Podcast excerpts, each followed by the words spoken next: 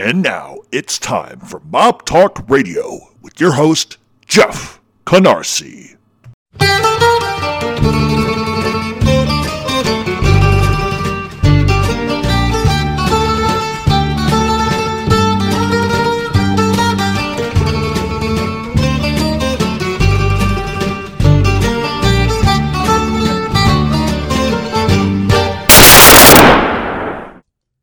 To Mob Talk Radio. I am your host, Jeff Canarsie. We've got a big one today. We are going to close out the Roy DeMeo Show Part 2. Probably going to get a little more fucking gruesome. Uh, so get them barf buckets ready.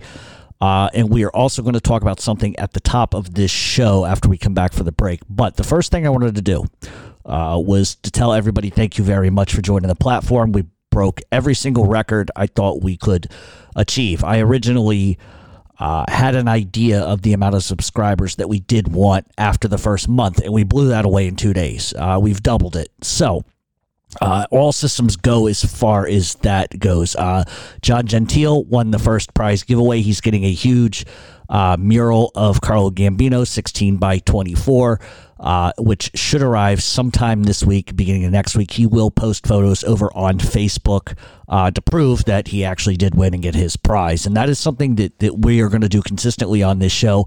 Probably not every week, probably every once a month. Uh, we got a big thing planned for Christmas, so you're not going to want to miss that. Now, for those that did join the show and had a problem uh, getting the show, uh, what people don't seem to understand, uh, and this is not knocking anybody that had a problem with it, uh, but this is a private RSS feed, meaning that unless you have the RSS feed, you cannot get it. So if you try to go to iTunes, uh, Podbox, whatever these fucking things are that people are using to download the show, uh, they think that once they download the show, they could just go to iTunes, type in Mob Talk, and it's going to show up. The reason why it doesn't is because this is a private RSS feed. And what I mean by private is because people are paying for it. Uh, that's why it's private. It wouldn't make sense to make it uh, accessible uh, on iTunes to everybody. Uh, you got to pay to play. That's just the way that, that we're doing things. So I'm going to give you a little hint as to how you do this. Uh, the first thing you have to understand is when you joined my site, you got a welcome email. That welcome email contains and takes you to a page where there's a feed at the top, like a address bar at the top. You have to copy and paste that. Now, keep in mind, you have to have the app downloaded prior to doing this. So download whatever app you want to use hit that, click that welcome email, go over, click copy and paste the URL at the top, and then paste that into the podcast app under the search, and it should come up and you'll be good to go. Uh, some people are still having problems. I communicated with the webmaster. It's a great company that I'm working with based out of Canada. Uh, they have sent me dozens of videos of showing that everything is functional, everything works. A lot of this is just operator error, and I'm not blaming anybody. Uh, I think what has a tendency, especially as technology, uh, has a tendency to change. It, it, should have been more basic. There should have been more basic instructions on how to do that. Uh, I thought it was very self explanatory. There's a lot of people that didn't have problems with it, but I also have to understand that everybody's technological skill set probably isn't what mine is or somebody else's. So if you are still having issues, email me, mobtalkradioshow at gmail.com, and we will work it out. If I have to, I will send the people who run the website, the CEO of the company will do it himself. Uh, they'll reach out to you either by phone or by email, and they'll walk you through the process. Uh, there have been some people that just totally wanted to give up on it, but what I did for them was I sent them the show via email because that's what we do. If you pay for something, you get it. it it's just as simple as that. I'm not out to screw nobody. Uh, there were some people that that sort of took umbrance and, and said some things that weren't really accurate, but it's okay. I mean, every time you open up uh, a new business, there's always problems. Anytime you open up a new company, there's going to be little glitches. So the show is there. The show is functional. The show works. Uh, we are at 95% of the people who did pay and join up had no problem. There's this 0.5% that is kind of, or 5% uh, that is having an issue, uh, and we're still trying to resolve that as it uh, sort of plays out. Uh, past that, uh, what you can expect this week. We are going to cover the DeMeo show part two. then next week we are probably going to be doing a Q&A. So if you are uh, unfamiliar with what the Q&A is. Uh, basically, you submit questions, I answer them, no holds barred kind of a deal. We're going to do a whole entire show of a Q&A, probably an hour and a half show. If you want to participate in that, there's two things that you can do. Number one, go over to Facebook, uh, Mob Talk Radio. You will see, excuse me, you will see I will post a link, Q and A, and go, and that's where people, you know, go on to ask their questions. Now, there's a lot of people that that tell me I'm not on Facebook, I don't want to do that. So here's what you can do: you can email the show, uh, mob talk radio show at gmail.com. In the subject field, put Q and A. This way, uh, the the person that does run my email system can see that it's Q and A, and she could package it in a folder and then send it over to me. Uh, because that's the way that, that I'm doing things these days. So we are going to do a Q and A. Look for uh, those Q and A's to probably start. I would imagine probably Sunday. Uh, start sending them over. Uh, that way, I have a week to compile a couple hundred questions and go from there. So, beginning on Sunday, you can either go over to the Facebook page, look for the post that says Q and A, and go, and then put your your question down there, or you can email the show at mob talk radio show at gmail.com uh, there's a couple of other things that are going on i was offered two opportunities to go on some major podcasts as a guest I have not decided whether I'm going to do that as of yet, uh, because that wouldn't be until like February and March uh, on the West Coast. Uh, and I haven't decided if I'm going to do it yet. Uh, but we're getting a lot of attention. And once again, you know, I appreciate everybody who has joined. I know it was kind of a pain in the ass day one. There's a lot of glitches, but same show, same fucking attitude, same thing. Uh, one of the things that I said I was not going to do, and I think it's really sort of surprised a lot of you is that I didn't come out the gate, yo, fuck you, your mother. That's just, I'm not going to do it uh, unless it's relevant. And today we have something that's relevant. Uh, and the reason why it's relevant is because I have been talking about this thing for a long, long time. I've been talking about it for a year. Uh, but before I get to that, because we're going to do that when we come back for the break. Uh, so, uh, also, as far as these contests go, trivia stuff always you will you will always get the answer or excuse me the questions on the show. Uh, a lot of people didn't follow instructions. They tried to, to backdoor me uh, by submitting the, the answers at like fucking 10 o'clock at night but it's okay. Uh, i've always said we have the smartest mob genre fans in the world and we do because everybody got it right. Everybody got it right. There wasn't anybody I mean, there's some spelling errors whatever the fuck. But for the most part uh, we were at 100%. Everybody got it right. So we we deal with the smartest mob genre fans. And and I've already noticed there's a lot of backlash on these other platforms against me already, but you know, I'm four times ahead of them already. Uh, so listen, uh, to each his own. Everybody's got to earn how they got to earn. Got to hustle how you got to hustle, but I think that when you pay for quality over quantity, there's something to be said for that. And I'm just going to leave it at that. Uh, but I think really, uh, yeah. So guests, I, I, wanted to update everybody on this. So I do have four or five guests that are definitely clocked in. The problem is this is coronavirus bullshit going on. Everybody's being careful.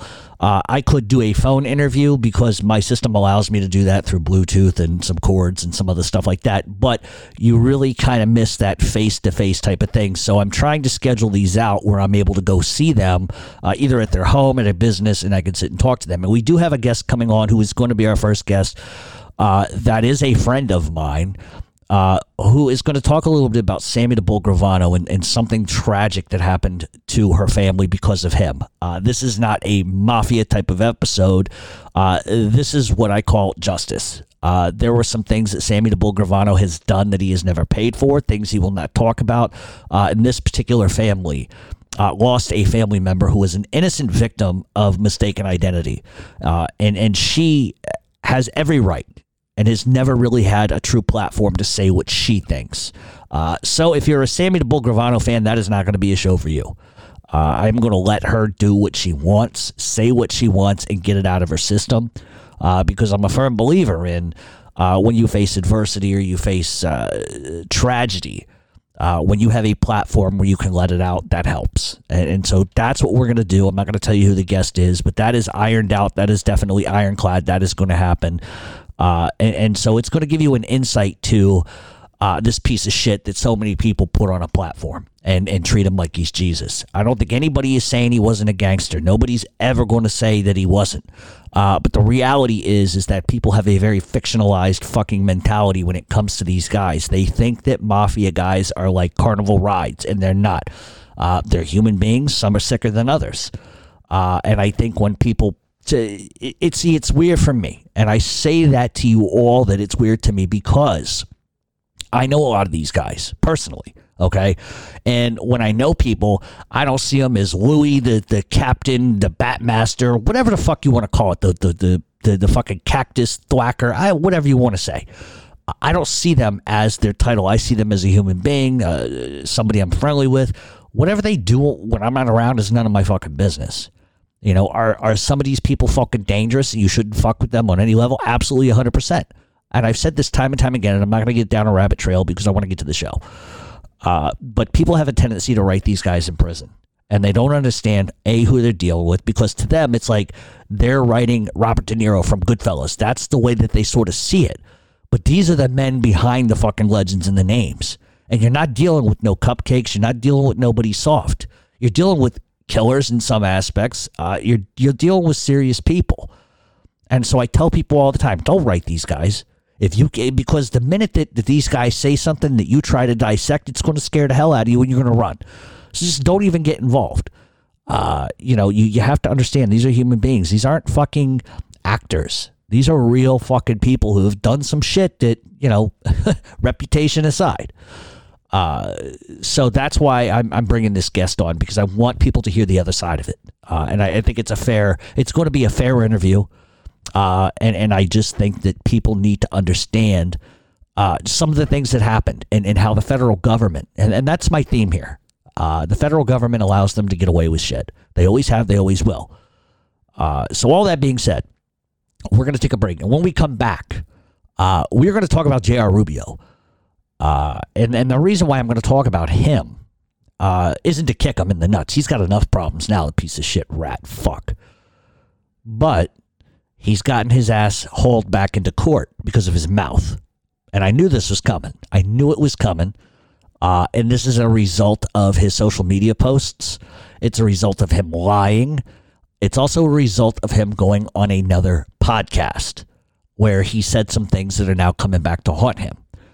Uh, and and there's some discrepancies. So what I'm going to do is when we come back, I'm going to talk about. I'm going to mention probably a handful of things to you, just so you understand where we're coming from.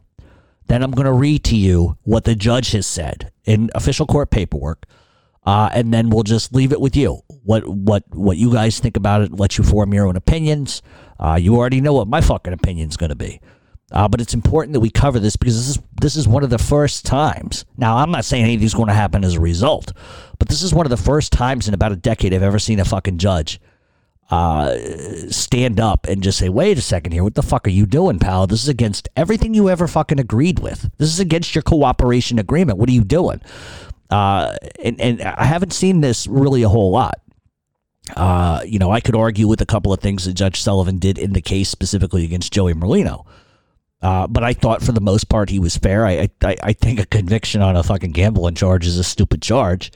Uh, but now we're seeing that Sullivan is saying that the government cooperator in that case and in other cases was a lying sack of shit, didn't tell the truth about anything. And now this proves it.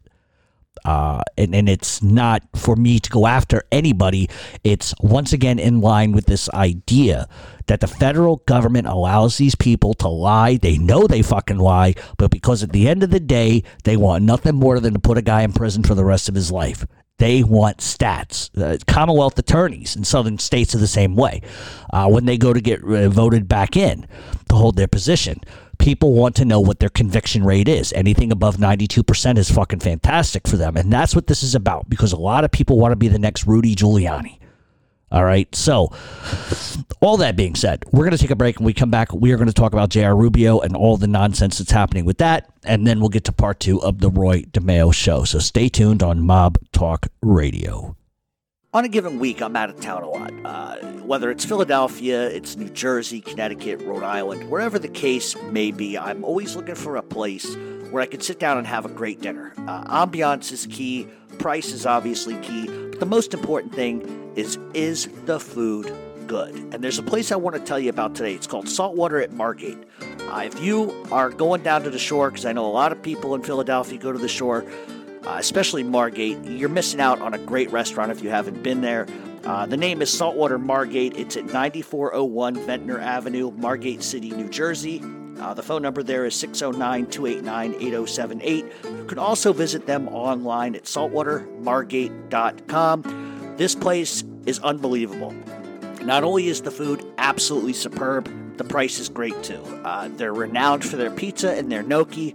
Uh, they have all kinds of different things from mussels to roast pork and Italian fare. So do yourself a favor, do me a favor, go and visit Saltwater Margate. You will not be disappointed. Uh, it is a place that I think at some point, if not already, there's going to be lines out the door and around the block. So if you're down on the shore, stop in, go to Saltwater Margate. At least check them out online at saltwatermargate.com. I know at times we like to have a lot of fun on this show, but it's time to get serious about one thing. I know that the coronavirus pandemic has hurt a lot of my listeners and their businesses. Restaurants have been ordered to close, gyms have been ordered to close, cigar lounges have been ordered to close, and even bars have been ordered to close. These are small businesses that don't always have the cash reserves to continue making their rent or mortgage payments. They can't even pay their vendors. My good friend Mike Kaysen of Kaysen and Kaysen is an experienced bankruptcy lawyer that is there to help you right now. Kaysen and Kaysen represents individuals and small businesses in complex bankruptcy proceedings in New York, New Jersey, Philadelphia, and Miami. Give Mike a call at 646 397 6226. And if you mention Mob Talk Radio, he's going to give you a free consultation. Once again, it's Mike Kaysen of Kaysen and Kaysen, 646 397 6226.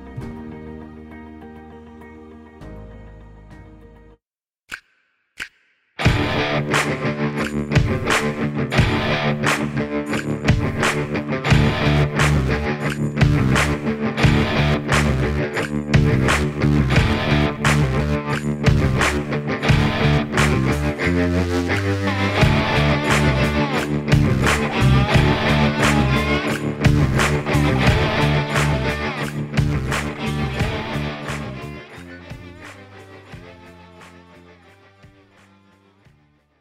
And welcome back to Mob Talk Radio. Uh, I wanted to talk about J.R. Rubio for a few minutes. Uh, and in case you're wondering exactly what I am talking about, uh, J.R. Rubio uh, was the informant in the East uh, Coast Enterprise LCN bullshit case, uh, which a lot of people were convicted. Joey Merlino was a big part of that case. And I have been saying for months, for over a year really, uh, the J.R. Rubio is a lying sack of shit. Uh, I didn't stop him from fucking threatening me online and all kinds of nonsense. But all that being said, I, I, that's not important at this point. Uh, one of the things that I said when I was covering the trial was that Rubio was lying at every fucking turn. Uh, Ed Jacobs, who is was the the attorney for Joey in that particular case, uh, really dismantled a lot of the things that J.R. Rubio was saying. And, and, and J.R. Rubio, uh, multiple times under cross examination, uh, got caught in lies. Uh, and that's what I've always had an issue with. Uh, Rubio takes issue with me for saying it because, uh, you know, I, I guess he he he. I remember he sent me a nastygram saying he was an American fucking hero for what he did. I particularly don't buy that. I think he's a piece of shit. Uh, and uh, everything that has been going on in the last month just sort of kind of proves that. Uh, just to give you some background, J.R. Rubio was an associate of the Genovese crime family uh, got caught for drug dealing, and the feds came to him and basically said, "Do you think you could go down to Florida and try to be friends with Joey Merlino and get him into a case?" That is how this all started because Rubio didn't want to do prison time for drugs. Now, if Rubio just does prison time for drugs, none of this happens. Not a lot of you know, a lot of people don't go to jail. Uh, but what uh, the issue, the core issue is, is that he's a liar He's a publicly noted fucking liar. He now he has gotten caught, uh, and that's huge. Uh, not only did he violate his uh, plea agreement because he's been gambling, uh, he's associating with known felons. Uh, so everything that he typically agreed not to do, he has done. It was brought up even in court that he did things he wasn't supposed to do. In fact, two FBI agents in this particular case got in big fucking trouble uh, were reprimanded. I think one was actually uh, fired uh, or suspended for their actions in dealing with Rubio. Uh, recently, he was on another podcast where he admitted to framing people, uh, admitted to a lot of things he probably shouldn't have said. And one of the big problems is that he was supposed to, at least according to everything that I have read, uh, he was supposed to get permission to do any podcast to associate with known criminals, all this stuff. He never did it. He's lied and said he did. Uh, but unfortunately, from what I have understood, uh, there is someone who sent a letter to Judge Sullivan, who is the overseeing judge in that matter, uh, and I guess Sullivan got the letter along with some of Rubio's social media posts and a copy, or he saw the podcast himself and is absolutely fucking irate uh, because this once again makes the government look real shitty. And a part of the problem with all of this is that Rubio did this all publicly, and it wasn't the prosecution, it wasn't the federal government's prosecutors that brought this to the judge's attention, which is a big fucking problem. Because this once again proves that the federal prosecutors are more fucking concerned with tilting the fucking scales and putting somebody in jail than doing the right fucking thing. Doing the right thing means everything, and they can't do it. They can't do it. They didn't do it in the Phil Narducci case. They're not doing it here. Uh, it took the judge overseeing everything that was going on publicly to do something about it. Now, whether or not this has any ramifications for Rubio, uh, because there was a, a hearing over this, and I don't know the results of those hearing that hearing as of right now.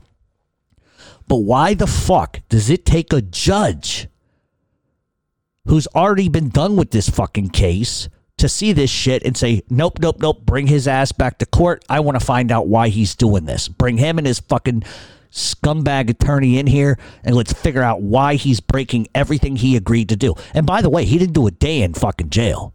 Everything was suspended. He was given the world to, to lie. And everybody knows he's lying. Uh, I could further that by saying that there were tapes of Rubio crying like a bitch in his cell saying aliens were going to land and take him away. But those tapes weren't weren't admissible into court. Now I don't understand why because I think it proves he's fucking unstable. That's number one. But what Rubio doesn't know is I've talked to people that were cellies that were in the same fucking unit he was, and they said to me every day he cried in his cell for hours and hours and hours, scared of everybody. Told everybody uh, he was a uh, told everybody he lied first of all all about why he was even in there. Everybody fucking knew because that travels around the pods. Everybody knew. Uh, and every day the FBI would come and take him out of his fucking cell. And he was so petrified of everyone else in jail, he refused to come out of his cell and asked for his meals to be delivered to him in his fucking cell because he's a bitch. And that's true. I've heard that from multiple people who were doing time at the facility he was being held at in New York. Uh, so let's get into a little bit of uh, a couple of things here. Uh, first of all, uh, when it comes to Joey Merlino. Okay, he did plead out to gambling. That's a bullshit charge, especially when you consider that gambling is legitimate now. Uh, I could go gamble right now on, on what is it, DraftKings or whatever the fuck it is. Uh, but at every turn, the J.R. Rubio tried to fucking nail Joey Merlino to the cross. He couldn't get he couldn't get it. So I want to read you a couple of things. November 22nd of 2013, there was a conversation between J.R. Rubio and Carmine Gallo, during which uh, J.R. Rubio uh, talks about Joey, uh, and he's telling Gallo that uh, you know, listen, you know, I wanted I wanted Joey Merlino to take a piece of this stolen jewelry I have, but Joey won't get involved in it. He won't have anything to do with that. On November 22nd of 2013, there was another conversation between Carmine Gallo and uh, J.R. Rubio and Joey Merlino, where Joey Merlino states on tape he doesn't want anything to do with the TV device that plays newly released movies. He doesn't want anything to do with any free cable because he doesn't want to go to jail and it's not worth it and he doesn't need it. November 26th of 2013, there was a conversation between J.R. Rubio and Carmine Gallo during which J.R. Rubio concedes that Joey Merlino is correct when he says that uh, you know uh, criminal activity it's not worth it it's it's stupid he doesn't want to go to jail. So as you see this is a repeated thing where where they're trying to get Joey Merlino into something he's like, "Look, leave me alone. I don't want to have nothing to do with nothing. I don't want to get involved." March 14th of 2014, there's a conversation between J.R. Rubio and several other people during which J.R. Rubio quotes Joey Merlino as saying, I will never for the rest of my life do a fucking thing that's illegal. So this is this is Joey telling them, I'm out. I'm done. I'm not getting involved in the nonsense. March 14th of 2014, there's a conversation between J.R. Rubio and Danny Pagano in which J.R. Rubio says Joey Merlino is not getting involved in anything illegal. And that if they're waiting for him to do something illegal, they're going to wait a long fucking time because he doesn't want anything to do with it. March 14th of 2014, there's another conversation between J.R. Rubio and Dick Herman in which he reiterates again Joey Merlino has nothing but the, but all desire to stay away from criminal activity. And like I said, I've been there a hundred times when people have offered to do something illegal in front of him, and he says he won't do it and wants nothing to do with it. J.R. Rubio tells Pat Campolongo that Joey Merlino wants nothing to do with criminal activity. February 17th of 2014, there's a conversation between J.R. Rubio and Danny Marino, during which J.R. Rubio corrects Danny Marino and says, when Marino, because Marino, what happens is Marino says that he heard from other people that Anthony and Carmine and Joey are partners. And J.R. Rubio responds that none of that is true. Joey will not get involved in anything. So are you seeing a pattern here? Are you seeing a pattern? March 14th of 2014, a conversation between J.R. Rubio and Thomas Carfano, during which Mr. Carfano states that he never knew that Brad Serkin and Joey are partners in the pain cream stuff. And what does J.R. Rubio say? They're not partners in anything. Joey Merlino will not do anything illegal. On another conversation, March 14th, 2014, a conversation between J.R. Rubio and Dick Herman after a meeting with Joey Merlino. J.R. Rubio states, I asked him straight out about getting a commission from the things. Never a dime. He said, I haven't gotten a dime from your brother in law. I haven't gotten a dime for anything. I'm not involved. Pat Campolongo tells J.R. Rubio he doesn't even know Joey Merlino.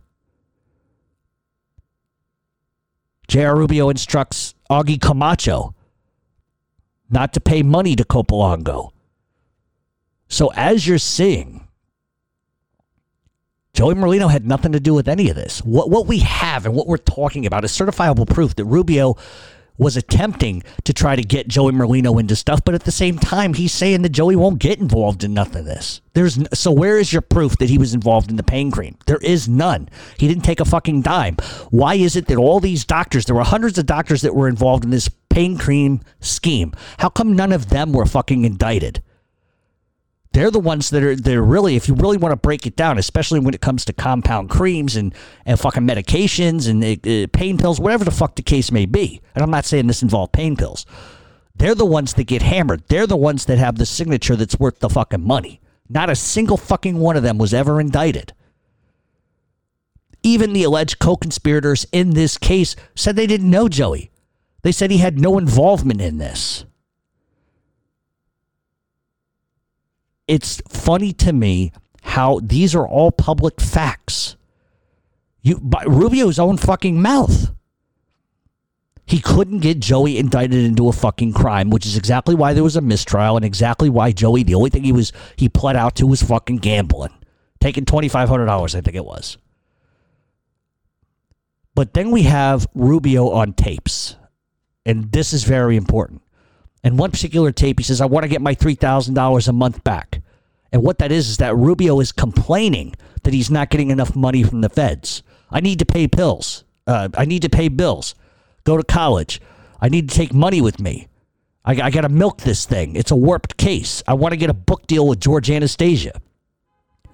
So Rubio's complaining that he wants more money for his testimony.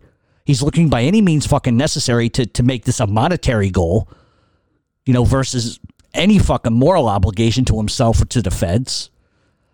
And it further proves that his motivation was personal and his motivation was monetary and nothing else.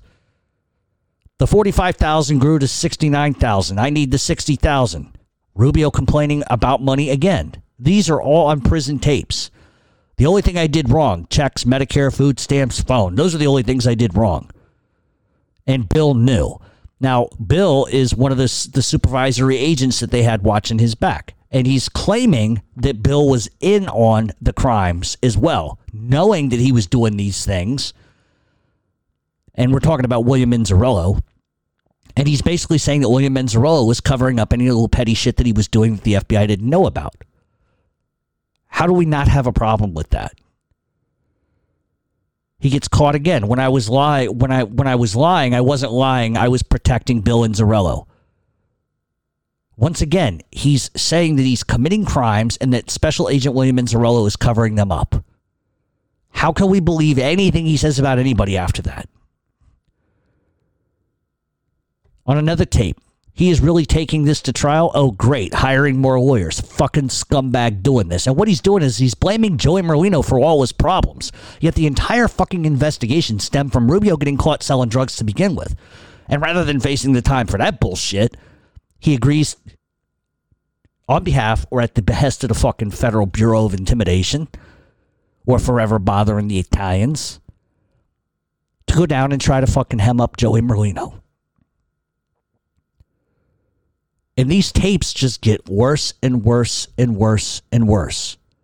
The phones are being recorded and they're going to go to the defense. And Rubio's paranoid at this point because he knows everything he's saying is going to come back to haunt him in court. Unfortunately, some of these things were not able to be, uh, you know, uh, admissible into court, which is a fucking shame because it shows the, the true depravity of this piece of shit. Uh, tape 10 he's going to try he's going to trial this cocksucker. And then a female in the background says i hope he goes to jail forever. Rubio says so do i. And this is perhaps the most obvious of the rubio tapes. He blames merlino once again for all his problems but in all reality his complaint's completely fucking invalid. He puts himself in this situation and even after he became an informant it's not his fault he got caught selling drugs it's not his fault he made a deal with the feds. It's not his fault he decide, decides to go to Florida. This is Rubio not taking any uh, responsibility for his own fucking actions. It's everybody else's fucking fault. This is Rubio at his core. He fails to take any responsibility for his own bullshit. And it's also Rubio complaining because he felt that he should get a free pass, no prison, and a ton of money. And he made over $500,000 while he was a fucking informant to begin with and he took 10% of the total assets that were seized. So if anybody's houses got seized, anybody's cars, he got 10% of that plus his 500,000 fucking dollars. If that doesn't say a money grab, I don't know what the fuck does. Tape 11. If I plead guilty, why not Bill? He was a co conspirator in all of my crimes. So this is Rubio blaming his handler now, Agent Inzerillo, for, for whatever he can. He cannot he cannot accept his own culpability in anything. He blames everyone, indict everyone. Poor me, poor me, fuck you.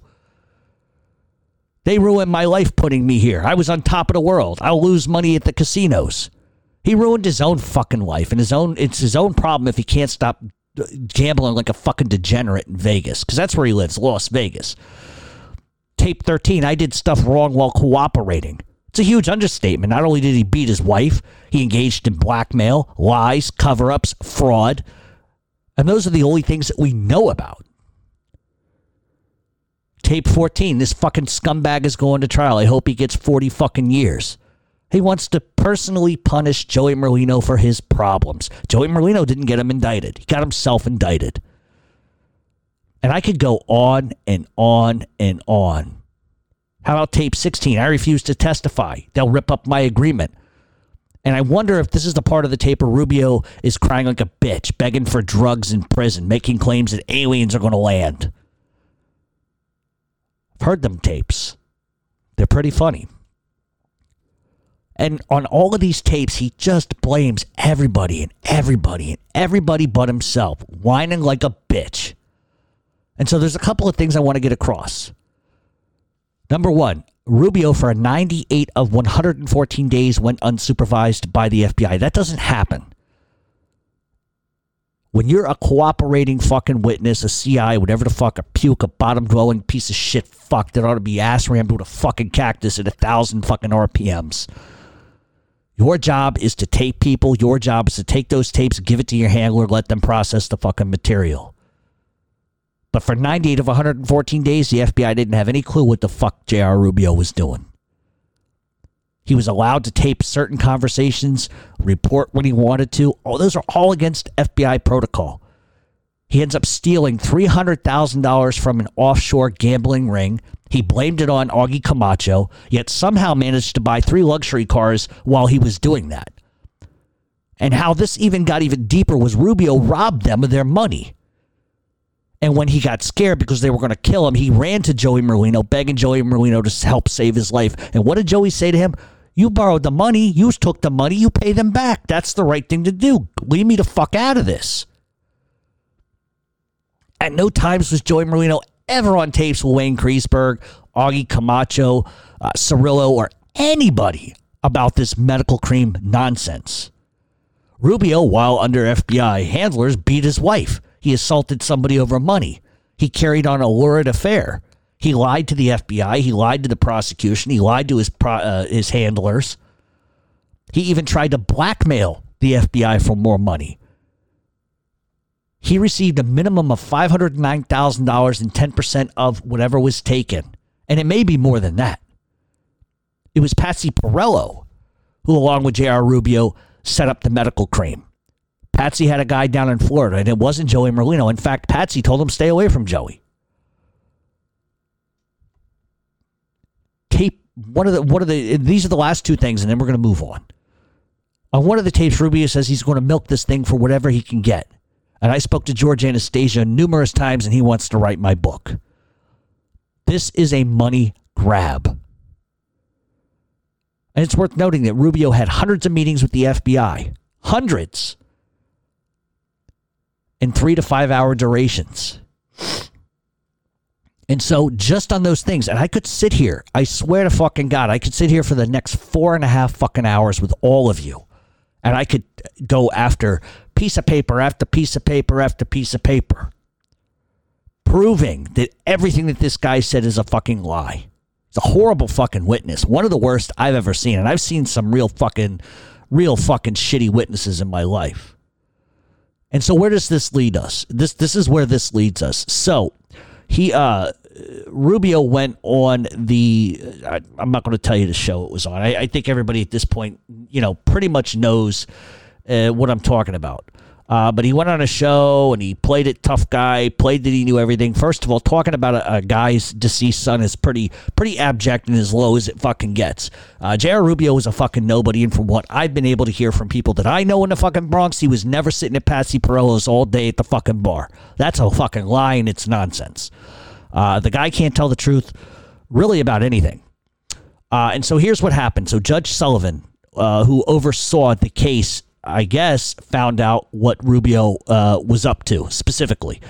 Uh, and he was highly fucking angry. So on June, this, and I'm going to read directly from uh, Judge Sullivan's paperwork here. On June 9, June 29th of 2018, the court sentenced defendant John Rubio to no times to time served, approximately 15 months of uh, and three years of supervised release following his, his guilty plea to racketeering conspiracy, assault and aid of racketeering, drug trafficking conspiracy, operating an illegal gambling business, conspiracy to transport stolen property, uh, the Hobbs Act robbery in connection with his involvement in the Genovese crime family of La Cosa Nostra, uh, one in the terms and conditions of Rubio's supervised release is that he is not to associate with convicted felons without the expressed permission of his probation officer. Uh, and that is docket number 64 5. Uh, if you know someone has been convicted of a felony, you must knowingly you must not knowingly communicate or interact with that person without first getting the permission of his probation officer. Rubio never got his permission, so he's already in trouble here. The court has recently learned that Rubio participated in a podcast dedicated to organized crime subjects in which he was interviewed by other previously convicted felons. This is troubling in two aspects. First, Rubio did not advise his probation officer of his participation participation in this podcast until after the fact, and even then did not disclose details of when he first spoke with or associated with said individuals, including convicted felons involved in the podcast. This appears that Rubio may have violated the conditions of his supervised release. Uh, that's number one. You're going to have to give me one second just to pull up the, the second part of this. Uh, because these are these are a pain in the ass to uh, sort of upload. Okay, that's four. One second, I apologize for this. Okay, here we go. Uh, let's see. All right.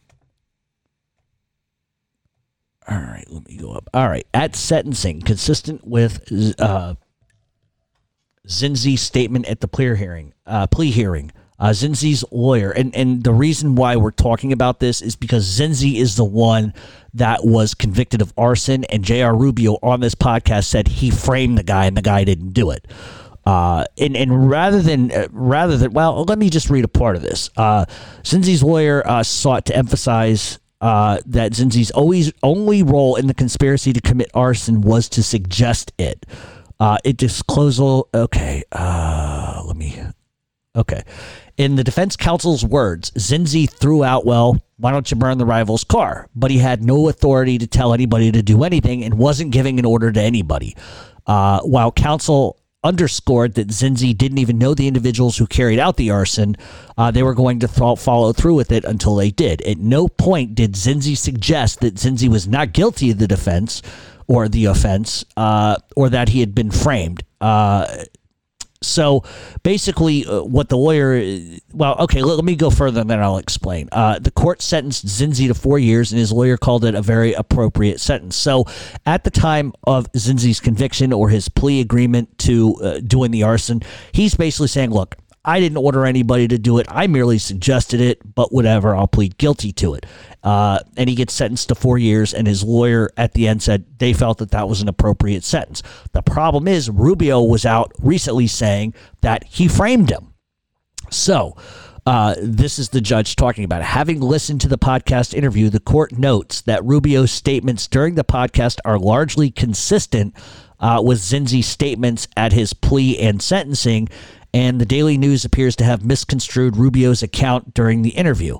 Nevertheless, the court takes seriously allegations that a defendant was framed. So, in other words, while Rubio said very similar things on this podcast to the sentencing and what Zinzi said himself, the problem is Rubio said he framed him, and so now the judge is saying, "But wait a second, you're saying framed, so we're gonna we're gonna we're gonna sort of look at this." Uh, and so Judge Sullivan says, according, it is hereby ordered that J.R. Rubio and his attorney, Louis Fusullo, appear in court October 16th at 10 a.m. for a status conference regarding whether Rubio violated the conditions of his supervisor release by associating with known felons uh, without the knowledge and permission of his probation officer, and two, made false statements about Zinzi's role in the in the arson. If Rubio proceeds, if Rubio prefers to proceed remotely by video or teleconference or via Skype for the business in light of the COVID 19 pandemic, he shall docket a letter informing the court that the preference no later than October 9th of 2020. Once the court has determined, okay, I got to move to page three. Uh, let me just uh, maximize this really quick. Okay. Uh, Okay, more or less, they're going to call him in, in, in, in, front of the judge, and there's there's sort of a this is a document uh, 72 to page 204. I should have done this beforehand, but basically, uh, one of the things that Judge Sullivan also said about uh, what Rubio said was that uh, that the newspaper there was an article that came out in the newspaper that sort of paraphrased what Rubio said, didn't get it completely right, uh, and, and, sort of you know, uh, Sullivan sort of takes umbrance with that. He says, second, a newspaper account of the podcast interview indicates that J.R. Rubio admitted to framing a septuagenarian mobster named Anthony Zinzi in for a 20,000, uh, 2011 2011 arson. And it suggests that Zinzi was convicted on Rubio's say so. Larry McShane, the mob informant, uh, against Philly. Uh, basically, here's the title of the article. It was by Larry McShane. It was called "Mob Informant Against Philly Mob Boss Skinny Joey Merlino Admits to Destroying Evidence, Ignoring a Deal with the Prosecutors." This was uh, published in the New York Daily News, September 26 of 2020. Uh, and Judge Sullivan says, in reality, Zinzi pleaded guilty cons- to conspiracy to commit arson, along with additional counts uh, for extortion and gambling. Uh, moreover, uh, certain of Zinzi's statements from his plea and sentencing were worth recounting here, uh, as they as they contradict the New York Daily News' suggestion that Zinzi was convicted on anybody's say so, but his own words. Uh, and Judge Sullivan goes ahead and he he literally pulls up the court transcript. And so basically, this is where we're at, right? So, more or less, uh, you have Rubio who went on a show without the expressed uh, permission uh, from his FBI handler. Uh, he went against his plea agreement by doing, but not only gambling, but associating with known felons. And what you have here is Judge Sullivan taking him to task. Now, do I know uh, the results of, of what happened at that hearing? No, I, I, I don't. And I'm going to try to find out. You better believe it. Uh, but at the end of the day, I, am glad on one part to see that a judge has taken an informant to task. I, I wish we saw this more. The problem is, is will this do anything? Uh, are they going to hold him accountable? In, in, my opinion, he should go right to fucking prison and take it in the ass. That's the that's the way this should go, and they should allow prison justice in this matter. Because how many people did he put in fucking prison and he lied? He's done nothing but fucking lie from fucking day one. And if everything that I just read you, you can't seem to grasp that notion or you can't seem to understand that there's that something fucking stinks in the fucking freezer here, then I don't know what else I could tell you. The guy's a liar. He got people went to prison on his lies. And listen, I understand when people plead out, the judge isn't going to turn around and say, okay, well, why'd you plead to something you didn't do? That's the argument he's going to have. But I think that that should open the door for some of these convictions to say, wait a second here. You got this prick on every podcast lying about everything, saying he fucking framed people. And first of all, you know, he said it in a way where he felt bad. I framed somebody. I shouldn't have done that. You're a fucking jerk off. The fact that the, the fact that you're even saying you fucking framed somebody makes you a fucking bottom feeding fucking cunt. I'm gonna say it. He's a fucking cunt and a bitch. You don't do that. If you want to be a rat, go tell the fucking truth or whatever, your version of the truth. That's one thing. But then you're going to like fucking laugh about it. You're going to laugh about it. If there's any justice, this asshole goes back to prison and takes it in the ass with a fucking shank or a shiv for all my prison people. It's ridiculous. And he got caught. Uh, and and I it, it brings a bigger issue up. And then I'm going to shut up and we're going to move on to the, the, the part two of the Roy DeMeo show. The bigger issue in this case is that it, it wasn't the prosecution. It wasn't the prosecutors who saw this shit going on and said, whoa, whoa, wait a minute. They contact the fucking judge. And then the judge says, okay, we're going to have a fucking hearing. They didn't do shit. They didn't lift their fucking hands for any fucking reason. It took a judge seeing this shit to say, nope, hold the fucking phone, bring that prick in, let's talk. It shouldn't be like that. Usually it's the prosecution that sees that shit and they take it to the fucking judge and then he makes a decision on what he's going to do. This is the complete fucking reverse. It's the fucking opposite. They did it in the Stephen Crea case. This isn't the first case this has fucking happened. Where some some lies, people were caught in fucking lies and all this nonsense happens. It's a bigger problem. It's a jurisdictional problem. It's a federal government problem. And I don't know how you fix it. I'll be really honest with you. I don't know how you fix it. But one thing I can tell you, if there's any justice in this fucking case, there's two things that happen. I think anybody that was convicted, uh, not by admission, but by just uh, Rubio's words, they should they should have another day in court. And two, Rubio should go to fucking prison and find out what it's like to be a real bitch, a public bitch. And I wouldn't put it, I would not put it past people that he associates with fucking ratting him out. I, I wouldn't, I wouldn't fucking put it past him. Birds of a feather flock together. That's just the reality of how things work. So that's what's going on in the, in, in the Rubio situation. And as I find out what is going on, I will let everybody know. But if there's any justice, I mean any, for Joey Merlino, for Patsy Perolo, for any of these guys, Rubio should go to prison. He violated everything. Everything. And yet, these are the types of people that the government brings in to get their fucking convictions. And then they don't even have the fucking common decency or balls or fortitude or morality to stand up and say, okay, you know what? We don't like Rubio. He's a piece of shit, but the ends justified the means. But wait a minute. You just, you just broke your plea agreement. You're going back to jail. It took a fucking judge to do this. What reality do we fucking live in? So, all that being said, we're going to take a break. When we come back, we are going to talk about the Roy DeMeo crew part two. Stay tuned on Mob Talk Radio.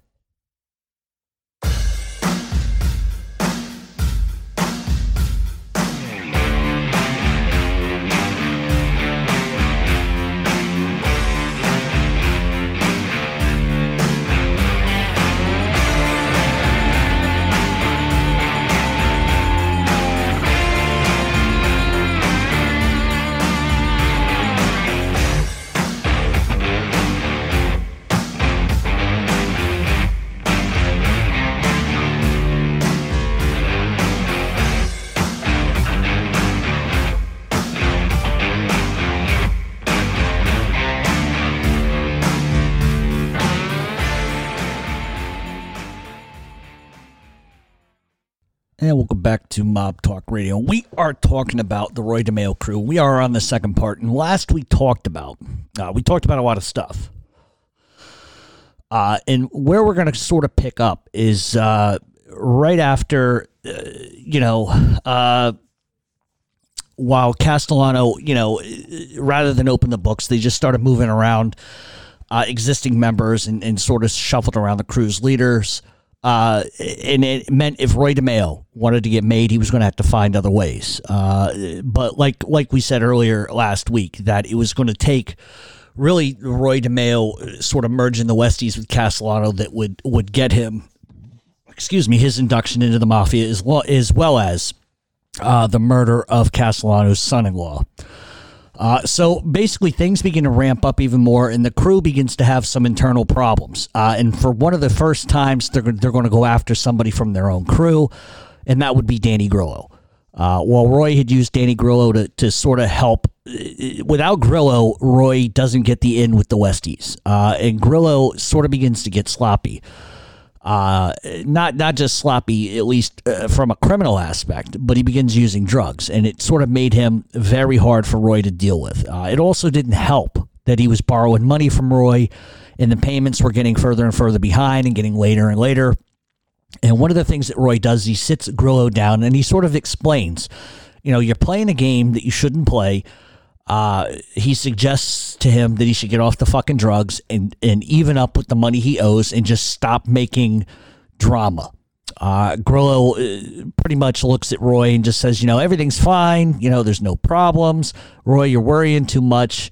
Uh, and another few months go by, and Roy sits him down again and just sort of gives him the come to Jesus fucking meeting. Uh, and it, it eventually reaches to the point where Roy is getting embarrassed because the way that Roy, Roy handled his fucking business was that he'd give you a pass once or twice, you know, because uh, Grillo was involved in the crew. But after a certain point, his reputation is on the line. And if anybody finds out that Roy's letting a guy get over on him, it's a problem. Because if one guy does it and tells another guy, then everybody starts doing it. And then he was going to have a big problem. And so Roy reaches the point where it's like, you know, uh, look, even though I like you, uh, it, it, just sets a bad example. It, it sets a bad bad president uh, to the rest of the crew. Uh, and, and, and, and the eventuality of it is is nobody's going to get over on Roy DeMeo. Uh, so Roy did what Roy did all the time. He summoned Danny to the to the Gemini Lounge. Uh, Danny would enter the lounge. He would head downstairs and would be killed and dismembered. Uh, years later, Danny's wife would explain that he must have known he was going to get killed because he left his wallet and his money at home that day, uh, and he never went anywhere without it. Uh, Danny knew his time was up and like a man, he drove himself to his death. Uh, it's just as simple as that. The problem with the Grillo murder, if there was one, was just the brutality of it. Uh, many of the guys, while you know, actively took a role in the murder, realized that if Roy was capable of killing somebody within the own in their own crew that way, then ultimately they could all be killed in the same exact manner. And they begin to sort of second guess their relationship with Roy. They still do what they do, but they're a little nervous, uh, and rightfully so, I got to say. Uh, you know, uh, imagine Roy DeMeo having a shit day coming in and just ignoring you. I can't imagine the fear that some of these guys had if Roy was just having a fucking bad day, not knowing if he was just in a pissy mood or whether they had been marked for death or marked for some sort of Leatherface type of shit. So I can't imagine that working with him there was any comfort comfortability. Uh, Freddie DiNome uh, would end up joining the crew after Danny Grillo disappeared. Freddie had been driving Roy around for months and was now a member of the crew. Uh, the crew then begins to expand into the auto theft ring, and they sort of make it now an international thing. Uh, Freddie's expertise was basically in the auto field and in the auto theft field. Uh, he was not considered exactly smart, uh, but he was the type of guy who was good with his hands, mechanically speaking. Uh, and and so, how did this international theft work? And it was basically very very simple and easy to understand. Henry, Freddie, Anthony, and Joey would steal cars, and they would bring them into one of a couple of shops that they had. Uh, if the car was used for parts, they chop it up and sell the parts. Uh, Ronald Ustica and Abdullah Hussan uh, were put in charge of moving these stolen cars to New Jersey. And the reason why is because that's where they were going to import the cars to put them in the containers to send them overseas. Uh, and the reason why this works so well is because over in Jordan and Kuwait, a lot of people were looking for exotic cars and didn't want to pay exotic prices. Uh, so what would happen is Roy would get a list of the cars that customers were looking for overseas, uh, and he would send his guys out to do the work they would be paid $150 per car. Then the car would be pushed into the garage. The VINs would be uh, taken off or restamped. The locks would be changed, and new key, new keys would be made for the cars. Uh, Henry, Joey, and Anthony would then drive the cars to Port Elizabeth in New Jersey, where Ronald uh, Ustica would get the bill of lading uh, correct, basically making it flush, making it look like a legitimate business, and then they would be put in containers and sent over to Kuwait. Between 1979 and April of 1980, 351 cars were sent to uh, Muhammad Abbas uh, Marifai in Kuwait in 13 shipments. Uh, by many accounts, they were pulling close to $250,000 a month. Each crew member was pulling in close to $30,000 a month per person. Uh, it, but it didn't mean that the scheme came without issues. In late 1979, Chris Rosenberg would fuck up. Let's just be honest. I, I don't think we could call it anything other than fucking up. Uh, and he fucks up in Bagley. Uh, it not only meant that his life was going to end, but this is also the beginning of the end for the DeMeo crew. Uh, Chris Rosenberg, other than overseeing the car scheme, began to move big amounts of cocaine. Uh, he was always a drug dealer, but as his lifestyle begins to expand, you know, he wants to finer things in life. He ends up buying a lot of legitimate businesses. He buys a couple of homes and he starts buying cars. Uh, needed to keep the flow of money coming, and that's why he really pushes into the heavy cocaine trade. Uh, he would begin by importing marijuana from Colombia and then moving big amounts of cocaine throughout New York City. In 1979, uh, he ends up finding Connect for, for even more coke, and he flies down to Florida. Uh, he flew down on the premise to set up a coke deal with one of Roy's negligent loan shark customers by the name of Charles Padnick. Padnick, you know, was a guy who knew a lot of different people. He owed Roy a lot of money, and Chris was going to use that to sort of like say to him, All right, well, you owe Roy a lot of money, so why don't you hook me up with the Coke people and, and maybe I can get Roy to back off a little bit. Uh, and that was sort of the deal. Uh, Padnick knew the right players in the Coke game. He was friendly with William Serrano, who had Cuban cartel connections. Uh, Serrano specifically knew Pepin and El Negro, who were two cartel members down in Cuba. Uh, Padnick explained to Serrano that, uh, you know, he had a bunch of Italian mob guys who were looking to make a big score. Padnick meets, obviously, with Chris Rosenberg down in Florida, uh, who doesn't tell him his name is Chris Rosenberg. He tells him his name is Chris DeMeo, which is going to be a huge fucking issue. Then what happens is Padnick goes to Serrano, uh, and he just basically tells him the the what the deal is, uh, and the money was going to be good. Uh, so then there would be a meeting arranged back in New York for the facilitation of the narcotics. Uh, Charles Padnick and William Serrano, uh, as well uh, as the cousin of Serrano's Cuban drug dealing connection, El Negro, end up flying to New York to sort of get the deal done. Within hours of landing, they're shot to death, dismembered, and disposed of by Rosenberg and other members of the DeMeo crew. In the melee of the murder, Rosenberg ends up getting shot uh, and ends up not going to the hospital. Later, El Negro, uh, who's waiting to hear back on what's going on, doesn't even get a phone call from his cousin or his girlfriend or anybody uh, to just sort of tell him, hey, that the deal's completed and everything's good. So what El Negro does is he contacts Charles Padnick's son, uh, Jamie, in an attempt to find out what's going on. Jamie Padneck ends up uh, flying to New York shortly after the fact and ends up disappearing. Uh, and obviously, he was killed and dismembered by Rosenberg.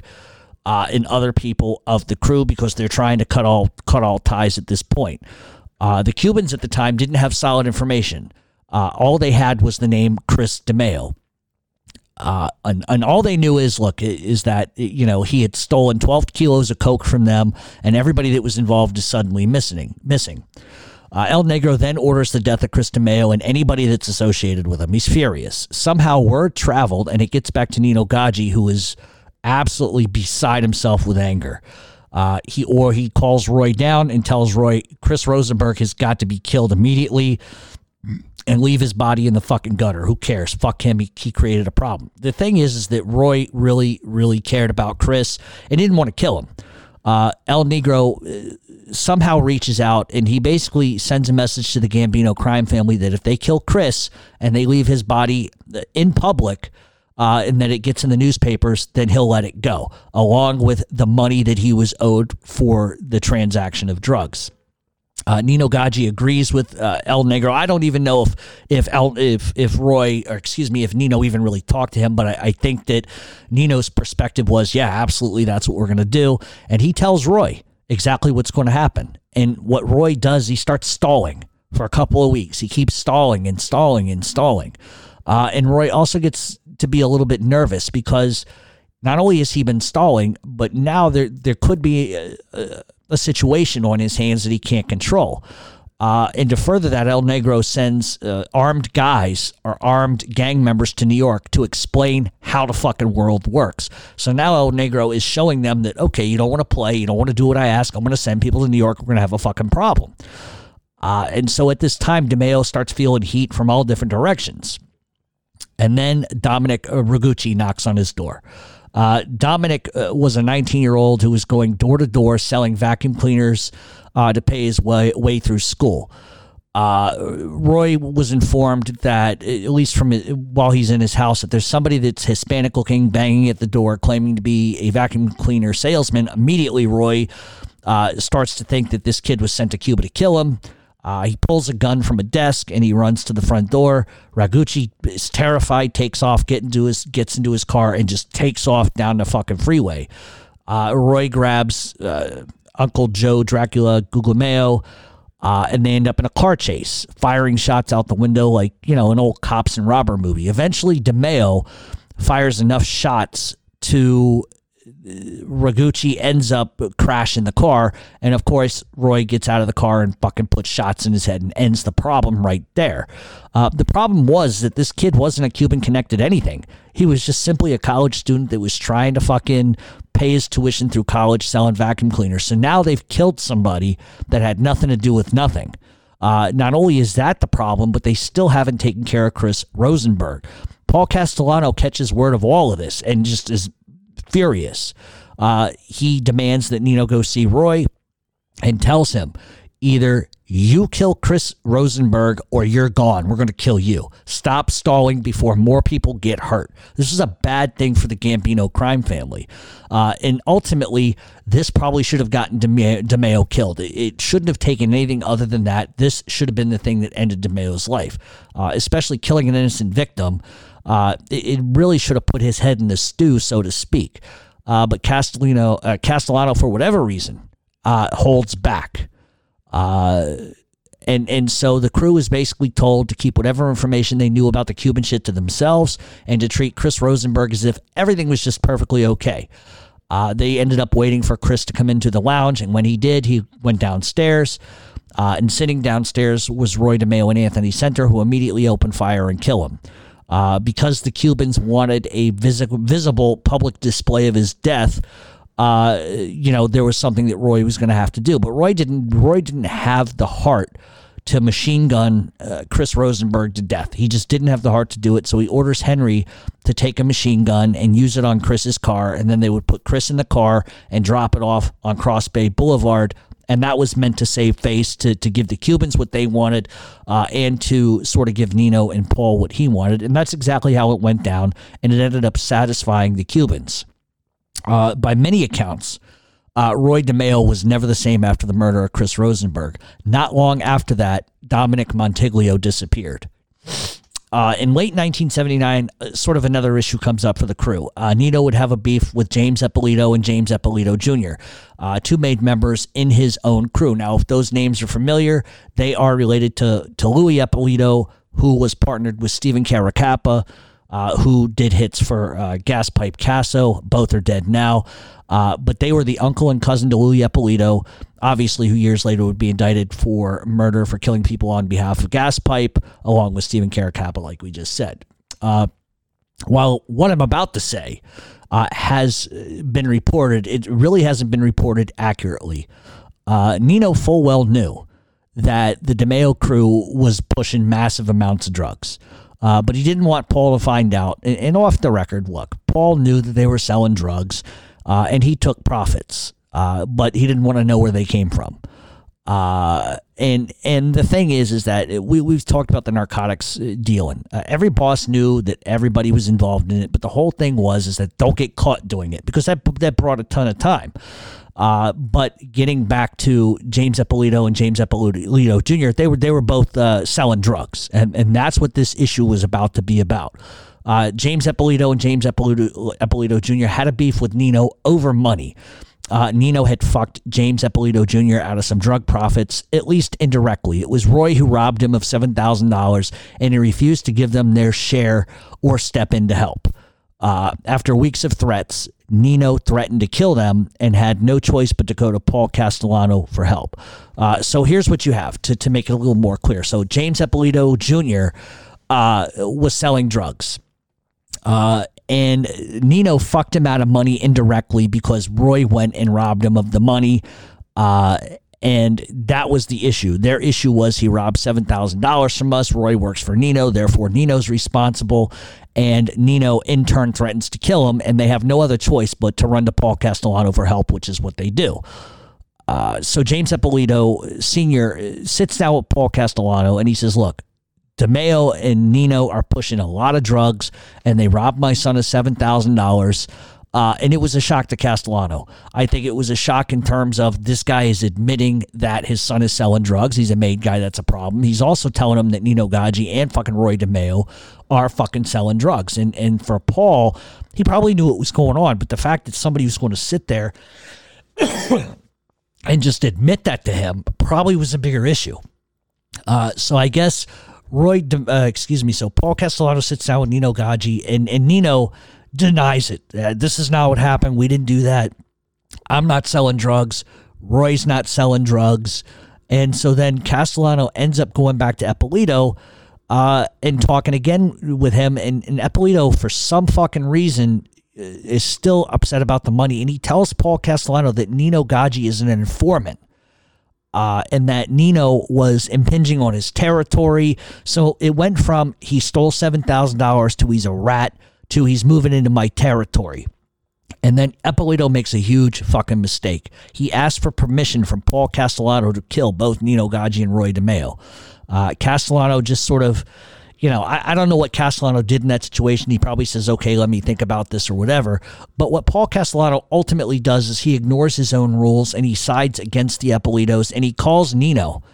Uh, and Nino arrives and, and he just tells Nino, look, I'm going to side with you and Roy. And if uh, you want to kill these guys, go right ahead. Not a problem. And that's all that Nino Gaggi needed to hear. So in 1979, James Eppolito and his son uh, were driving their 1978 Ford Thunderbird when they were pulled over. Uh, or excuse me, when they pulled over, uh, they were having car trouble, and Anthony, uh, uh, uh, Anthony Senter, Nino Gaggi, and Roy DeMeo pull up and say, "Hey, you guys want a lift?" and they decided to drive to the Gemini Lounge. Uh, uh, so uh, let me rephrase this. So they're they're they're driving down the street. They're having car problems. Nino Gaggi, uh, Roy DeMeo, and Anthony Senter pull up and say, "Oh, you guys need a lift." Yeah, yeah, yeah. We need a lift. They get in the car and they just kind of talk for a few minutes before they go anywhere. And you know, we should really handle this dispute. We should really just kind of get this over and done with. Let's go over to the Gemini Lounge and have a discussion about it. And stupidly, they agree to fucking do it. Um, and so uh, they get on their way to to start to drive uh, to the Gemini Lounge. Nino sat in front with James Jr. while DeMeo uh, and Eppolito sat in the back. Uh, during the journey, the elder Eppolito knew that he was going to be whacked, and he decided he had to get out of the car. He knew what was going to happen. Uh, he told his son to pull over the car uh, so he could get out and go to the shitter. they end up pulling over in Coney Island, but before they could do anything and escape, Nino and Roy shot and killed both of them. Uh, but the crime didn't completely go without a hitch because a witness who saw what was going on alerted an off duty policeman who soon found Nino walking away from the crime scene. After a brief shootout, yep, Nino got into a shootout with the cops. Uh, the policeman ended up shooting uh, Gaggi in the neck and ends up arresting him. Uh, although charged with the Eppolito's murder, uh, and the attempted murder of the police officer, Gaggi was only convicted of assault for some fucking reason. Uh, he would be sentenced to five to 15 years in federal prison. Uh, DeMeo didn't get caught because he went in a totally different direction uh, than Nino did when this all went down, so he wasn't arrested or identified by any witnesses. So Roy gets away with it. Uh, so the the Empire Boulevard operation, which was which was the international theft ring that the FBI dubbed what Roy DeMeo was doing as far as the the the, the car thefts, uh, continued to expand through 1979 and 1980 until the warehouse serving as its headquarters was raided by agents from the Newark branch of the FBI in the summer of 1980. Uh, the FBI had been surveilling the warehouse, and some of the some of the guys that were unloading vehicles there uh, you know, got pinched. Uh, the FBI showed up. They got a search warrant, obviously. Uh, Henry Borelli and Freddie DiNome were arrested in May of 1981 for their roles in that operation. Uh, but there was not enough evidence to arrest any of the other active members of that crew. Uh, DeMeo would order that Borelli and DiNome plead guilty uh, to the charges in hopes that it would just stop any further investigation into his activities or any of the crew's activities. Uh, the FBI only found out about what was going on because of former fringe member Vito Arena. Now, I know we haven't talked about him. I just don't want to go into all of his nonsense, but uh, Vito Arena had been uh, calling the FBI, leaving anonymous tips about DeMeo and his crew operations, probably because he was frightened of DeMeo. Let's just be honest with it. Uh, once in custody, FBI agents began working hard to get Fred DiNome to flip. Uh, he was not a hardened killer like any of the other guys, but had years of information about, especially uh, with Roy DeMeo. Uh, Freddie was scared for his life and the life of his brother, uh, Richard DiNome, and and that's ultimately why Freddie would end up turning in the end. So June of that year, uh, Vito Arena was arrested and begins to be co- cooperating with the feds. Uh, upon the release of some minor bullshit, Vito then disappears again before uh, much would come of it. Uh, Roy was highly spooked by uh, this case, and he orders Henry and Freddie to plead guilty to the case. Just plead guilty. This will all end. And the idea was basically that the FBI would just be happy with a couple different convictions, uh, especially with that of DiNome and Borello. Uh, excuse me, Borelli. Uh, you know, for the time being, it seemed to work out as they were only sentenced to five years at that time. So, by all accounts, Roy DeMeo thinks, okay, so, you know, they they pled out. This is going to be over and done with. Um, it, the problem is they had a they had a prosecutor in Walter Mack who wasn't going to wasn't going to stop. Uh, and he ends up taking over the case from another prosecutor, and this the case now sort of begins to start to come together and, and look a lot bigger than they actually thought. Uh, slowly, you know, you know, what was just a local car theft ring turned into racketeering and a murder case, which led from Roy to Nino and all the way up to Paul. Uh, they had a witness named Matty Rega who was able to make that connection, and he included Dominic Montiglio as a co-conspirator. Uh, Dominic, like I said earlier, had recently vanished. Uh, he had a falling out over Nino with you know his drug habit. He wasn't making enough money, uh, and Mack really starts to see what this is all about, and he begins an all-out assault on Roy DeMeo. Uh, and and with with pressuring uh, him on every single ang- uh, excuse me angle, Uh, another cooperating witness was located, Joseph Bennett, who was the cousin of John Quinn, uh, who was killed along with Sherry Golden. Uh, he was willing to testify against DeMeo and the crew uh, in that particular case. So what Mack does now at this point is he sets his sights on finding Vito Arena and Dominic Montiglio because if he can get the two of them, it's done.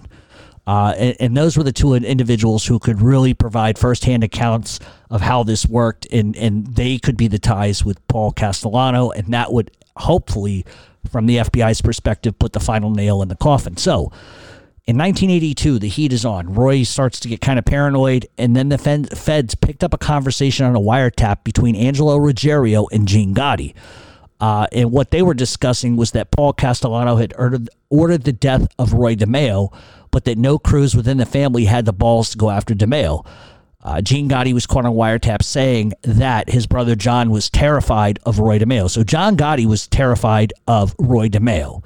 Uh, he furthered that with, while my brother may have killed 10 people, Roy DeMeo was killed 38 or more. For the record, John Gotti never killed 10 people. Uh, that's, that's nonsense.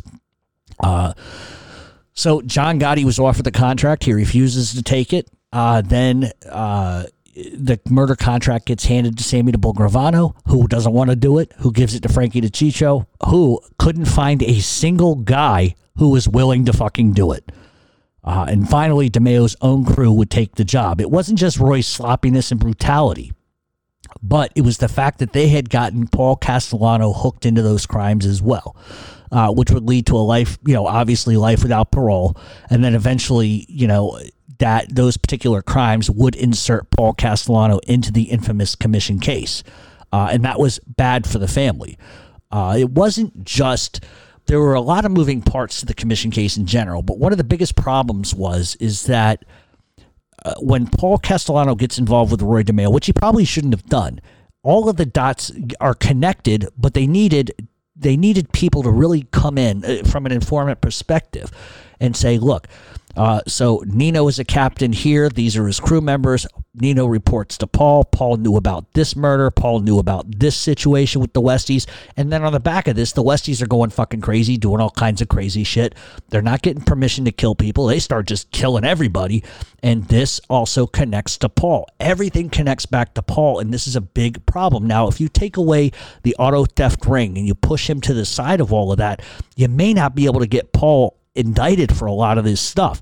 But these guys were sloppy, and that's what ended up happening. In May of 1982, the worst possible fucking thing for for Roy DeMeo could that could happen would happen. Uh, Vito Arena gets found and he gets arrested, and then what does he do? He spills his guts to the feds and he gives them all the information they needed to solve murders. Uh, Roy would find out. And then he would try to get word to Vito in jail to shut his fucking mouth, keep quiet. But the problem was the feds were listening. Uh, the prosecutor in this case, Walter Mack, literally ends up running into Roy DeMeo on the streets, and he tells him, "Hey, Vito's now federal witness. Uh, you're fucked." And using a tip from Vito, detectives were able to locate the body of Joseph Scorney. Uh, this was a body that was cut in half and buried in cement inside of a drum, uh, and this gives the feds everything they fucking need at this point. Because hearing about a murder is one thing, but if you got a guy that can connect the dots, tell you where to find it and who it was, why it happened, and who was uh, responsible for it, then you've got it. Uh, Vito not only could tie Roy to murders, but the entire crew, uh, including Nino, and by proving that Nino was involved, could prove that Paul Castellano sanctioned many of the murders that were happening. The problem is, and the reality is, is that Paul Castellano did not sanction half of the fucking murders that the DeMeo crew committed. Uh, and, and, and I think too, uh, from a legal standpoint, I, I, because Paul was the boss, I understand, and that's how they connect the dots, and that's how they can charge him with it because it's a criminal enterprise, conspiracy. I understand all of that, but the thing is, is that a lot of what Roy DeMeo did was behind the back of Nino and behind the back of Paul. I think if they had known that earlier, they would have killed him, and they probably wouldn't have had the problems that they would have. Uh, and so what ends up happening is subpoenas start to go out. They go out to Joey uh, Testa, Anthony Senter, uh, Tanino, and everybody associating uh, the crew, including their wives. Uh, Roy goes into hiding. He takes off. He grows a beard. Uh, and while he's in hiding, he decides to come out and kill John and Anthony Romano. Uh, the Romanos were suspecting of setting up the robbery of one of Roy's crew members back in the day. The guy's name was Peter Lafrosca. Uh, Lafrosca and uh, this was several years before, and this was just a revenge move because Roy was still pissed about it. So even in hiding, like fucking Walter White comes out and kills two guys. Uh, and so the whole time this is going on, at least for a couple of years, uh, Roy DeMeo had been planning, or at least trying to plan his escape. And you can read all about that in the book written by his son, Albert DeMeo. And the name of that book is called For the Sins of My Father. Uh, according to Albert, in that book, his father had seen the writing on the wall for a long time and, and had plans to escape. He had complete plans to do it, not to testify, but just to fucking take his money and run. Uh, but for Roy, he couldn't escape his own problems. Uh, his death had been ordered. Uh, and Nino, Anthony, and Joey accepted the responsibility. And on January 10th of 1983, Roy would be killed. Uh, and how that went down was Roy was summoned to a meeting at the garage of Patty Testa, who was the brother of Joey Testa. Uh, and as Roy enters there, Nino begins firing bullets immediately. Uh, Roy probably, well, obviously, must have seen the attack coming because when they found his body, his hands were up like he was trying to block his face. Uh, but the bullets just tore through his arms uh, and tore into his face and upper body. Uh, Joey and Anthony shot Roy once each behind e- each ear, uh, and it's a highly sub- symbolic gesture uh, and much in line with the level of treachery that these savages were accustomed to. Uh, Roy's bullet riddled body was stuffed into the trunk of his own car, partially covered by a chandelier. Uh, the frozen body would not be found for a week, uh, and the car was located uh, at a boat club in Sheepshead Bay. Uh, why Roy went there, you know, I'll never know. Maybe he just came to terms with the fact that he knew what was going to happen. There was nothing he could do about it, and he just gave up. Uh, and, and it once again, as we've seen in, in movies at times, Roy knew he was going to die, so he leaves his money, all his belongings at home and just goes and, and just deals with it. Uh, you know, considering how he handled his own victims in many of the cases, uh, he was given a pretty e- easy death considering, you know, everything that he'd done uh, in his life. Uh, right after this, uh, you know, Anthony and Joey end up getting aligned with Gaspipe Casso to the Lucchese crime family. You know, uh, actually, Anthony and Joey attempted to kill Roy's son in an effort to steal Roy's black book of loan sharking customers. Uh, it was the only way that I think that they thought they could make inroads to the Lucchese crime family is to begin to, you know, obviously work for Gaspipe Casso, but it really wouldn't last long. Uh, they believe it or not, they ran Albert DeMeo off the fucking road. His car flipped a bunch of times. Uh, they were hell bent on killing him and taking the black book. Uh, and that would have made a good inroad to Gaspipe Casso because it's a lot of money. Uh, but you know, like I said, none of those things would last very long because they would get eventually arrested and indicted like the rest. And the reason why is because Dominic Montiglio shows back up on the scene to collect money. The cops catch him, and he decides to become a federal witness uh, along with Freddie DiNome and Vito Arena. Uh, the case once it's all sort of put together, uh, had grown to include 25 murders along with a car ring. Uh, Nino at the time was already locked up uh, on another murder and would never see freedom again. He would end up dying in prison a few years later after suffering a heart attack when apparently uh, the guards saw that what was going on and refused to help him. It's worth noting his wife sued the prison system for that, uh, but it would all come tumbling down. Uh, Joey Testa and Anthony Senter would remain free for just a little bit, uh, you know, while the, the government uh, continued to look through the case. Uh, like I said earlier, they eventually would, would mix with the Lucchese crime family. Uh, and the rumor that the that the Gambinos were done with any remnants of the DeMeo crew, uh, you know, uh, was nonsense. And and what I mean by is the Gambinos were going to kill everybody in that crew. They were going to kill everybody. Uh, but probably the Anthony and Joey mixing with Gaspipe, at least on the record with them, probably saved their lives. I'm not going to lie to you. Uh, you know, their violent streak would continue, and they would kill a bunch of people uh, on behalf of Gaspipe Casso before ultimately they're arrested and charged with with everything. Uh, the last two members of the, the infamous DeMeo crew uh, we're still on the streets. Obviously, we're talking about Joey uh, Testa and Anthony Senter. Uh, but eventually, you know, they get arrested. Uh, and in 1989, they were given life sentences uh, for murder and for the uh, car thefts. Henry Borelli would be arrested, got a life sentence. he's been there almost 40 years now. you know, he's been up for parole a bunch of times, but you know, they're not going to let him out. And a lot of that is because of the sheer nonsense and butchery that they participated in. Vito Arena uh, was literally, believe it or not, went to prison, got out, and ends up getting killed in a robbery attempt. Uh, he ended up saving his skin by cooperating, but he really never changed as a person, and he ends up getting shot and killed in a robbery attempt. Uh, he initially escaped capture. Uh, from the robbery, but ultimately, when he ended up in the hospital with bullet shots, that's what killed him. Uh, the other witness, Freddie DiNome, committed suicide in 1986. Uh, a lot of people have said that he was just straight uh, fucking, uh, I guess, demolished because they the the DeMeo crew had ended up finding his brother Richie and killed him. Uh, you know, and and that's uh, you know that's got to be tough, you know, because the reason why you become an informant to begin with, at least from his particular angle, was so that his brother wouldn't get killed. But they still killed his brother, uh, and he couldn't deal with the day to day bullshit of the witness protection program, and so he puts two in his fucking own head.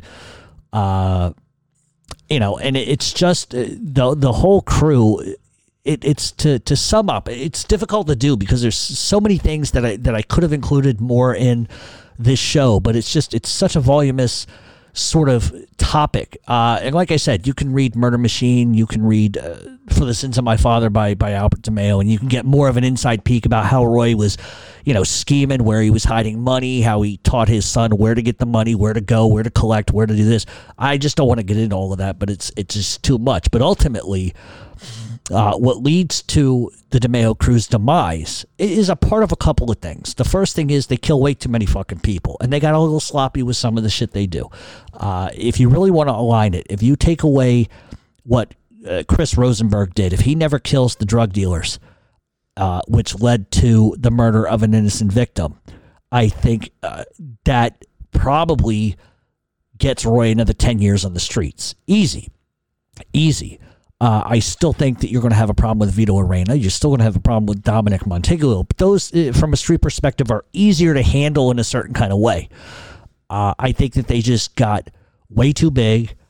Uh, I think the fact that they got a boss indicted with their nonsense created a lot of problems for them. But it's it's weird how this works because if you look at each individual court case that they had, and you look at the way the dominoes started to fall, you would think as smart as Roy DeMeo was, smart because he was a smart guy. Don't he might have been a butcher and everything else, but he was a smart guy. He should have seen this playing out. He should have seen it playing out. You know, you get a run, you get a 10 or 20 year run, and by all accounts, Roy DeMeo was a millionaire. So at what point do you reel it back in? You know, and he brings in guys within the fold, like uh, by by all by all accounts, Henry, the Dirty Henry Borelli. What when I say not a bad guy, I mean in, in terms of the butchery that some of these other guys took part in. He wasn't like that. Uh, he ends up taking a plea agreement or a plea deal because Roy tells him to, because Roy thinks that that case is going to go away. Was a mistake. He should have never done it. He should have fought. He should have fought. To what? Take the fucking auto theft charges. Who gives a fuck? Do your ten years, you'll be fine. Uh, but I, I just think when you look at the totality of what they did, I think initially you know, murder for them was an extension of business. And I think that there are certain portions of the people they killed that they probably didn't need to kill. I think at some point uh, the the mentality of it, or the, the psychopathy of this, is that you get so used to just murdering and dismemberment, it becomes an easy thing to do. And when you go from making a tough business decision because somebody robs you and your reputation's gone, and, and, and if you look at it from a street perspective, okay, I understand that. But when you just start killing fucking everybody, uh, over small things, that's a problem. Like uh, there's there's a saying in the streets that uh, keep your head down and just make money. Don't worry about nothing else. You know, there comes a time in the streets when you got to do certain things, and I understand that from from a street perspective. I really do understand it. But you also have to look at. There's another saying somebody once told me, uh, and I'll use an example. Somebody owes you a hundred bucks. All right, you're going to go chop their head off. You're going to go bash them in the head with a bat over a hundred bucks. It's a hundred bu- It's a hundred bucks. If your life depends on that one hundred dollars, and I get the principle of a reputation and all of that shit, I really understand it. Believe me, I do in ways that people wouldn't understand or believe.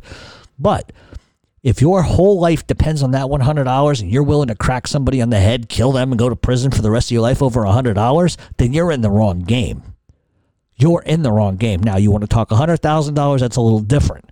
Because that's that is that is money. Hundred dollars is nothing. I have seen this in my life, and I'm not going to talk about who, and I'm not talking about nobody specific. I'm really not. But I have seen people in my life, maybe I'm related to them, maybe I'm not, maybe they're friends of mine, maybe they're not. I have seen guys react to somebody owing them money that's a small amount and just saying, you know what, fuck them. I don't got to deal with them anymore. I don't got to see them again. Fuck it. I learned my lesson. That's what I get. Okay. I've seen that reaction. But then I've seen the reverse action of that where six guys hold a guy down and take a fucking hammer to his hands and feet and legs and shit like that. You know, uh, everything in the streets is, is reputation. Everything is reputation. But if you want to be feared, there's a right and wrong way of doing it. And while Roy DeMeo was ultimately feared, and he should have been, and he was, I don't think there's any question about that. I think you can also go overboard. Now, if you want to control somebody ratting, that's a different story. I understand that from a street perspective. But some of the stuff that they did, like they didn't have to kill Sherry Golden. They didn't have to kill her. They could have just as easily whacked her fucking boyfriend, been been done with it, and told her, pack your bags and fucking move. We don't ever want to see you again. But she could talk you know, and, and they didn't give themselves, and I understand it from a street viewpoint. They don't want any eyes. They don't want anybody to say, well, this is what happened. This is what happened. Why don't they just call the guy and say, hey, come see us. Don't bring your girl. We got something going on. They could have done that, but they didn't. They just allowed it to happen naturally, and I understand why they did it. But they killed an innocent person and, and a woman at that. And then when Paul Castellano finds out about that, that creates a ton of fucking problems and so we can call it sloppy, we can call it a little psychotic. But I think what ended up happening was at first it started as, hey, this is what we got to do. This is business. We're protecting our interests. But then I think it became fucking enjoyable. And that's, to me, is like what's disgusting about it. If it becomes enjoyable cutting somebody's fucking head off, there is a big difference between putting two in the back of somebody's fucking head and putting them in a fucking hole versus cutting their fucking head off. Those are some big fucking differences. And why don't these, why did, this is gross and you guys are going to call me a psychopath for fucking saying it. Why didn't they use a fucking wood chipper? Put a big tarp behind it, make a fucking thing where it could be caught. Use a fucking wood chipper. That's easier to get rid of somebody that using a fucking hacksaw in their fucking head. These are the things that keep me up at night. oh, Christ. So let's go down the list of people they killed. In 1978, they killed Michael Mandolino and Nino Martini. Uh, uh, Mandolino uh, was a loose associate of the crew who spent a lot of time around Peter LaFrosca. When LaFrosca's home gets robbed, Mandolino was uh, suspected of tipping off the robbers, who ultimately became the Romanos. Uh, he gets summoned to a local body shop where he gets gunned down and then stuffed into a car. You know, uh, his body ends up getting dumped. Blah blah blah. The crew crew drove the car down the road and uh, road and dropped it off, uh, and it appeared to be one of the murders that DeMeo did want the public to see. Uh, the two men were wrapped in tarps together, bound with cords. A classic mob execution. Uh, Patrick Prezano. Uh, Patrick was allegedly someone who had stolen jewelry from an associate of Roy DeMeo. he was given an opportunity to return the jewelry, but basically told Roy to go fuck himself. Uh, and then he ended up wearing the jewelry on his body and walking around town, letting everybody know he fucked Roy over. Uh, and Royce personally has an issue with this. Uh, and he ends up shooting him in the head, and then he cut his throat from ear to ear. Then he gets tossed in the back seat of a car, and he ends up getting dumped uh, in public. And what Roy does in this particular case, he ends up pulling the guy's pants and underwear down to his ankles, ankles to sort of make it look like it was some sort of sexual thing that was going on or a sexual related crime, which did end up throwing off the police. Uh, Kevin Gooley uh, made the mistake uh, of uh, undervaluing or at least not fearing Chris Rosenberg. Uh, they were friends uh, who were sort of dealing cocaine a little bit together, and he had talked to Chris into loaning him ten grand so he could get another coke deal started.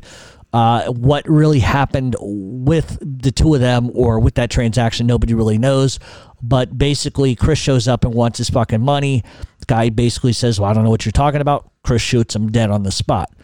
Uh, Gary Gardine uh, sort of made the same mistake that the previous person made uh, and sort of stiffed Chris on money. Uh, Gardine was sort of supplied with tons of marijuana. He was fronted a bunch of marijuana to sell. When it came time to pay, he didn't have it. So what does Chris do? Uh, you know, he kills him. Uh, he stuffs him in the trunk of his car, and then he sets it on fire. Uh, and the objective was we're sending a message to anybody that doesn't want to pay us. Then there's Michael DeCarlo, uh, 5 16 1978. Uh, and that was a contracted hit that was done at the request of the Lucchese crime family. Uh, DeCarlo was a, a, a, sort of a bodybuilder that they nicknamed Mikey Muscles.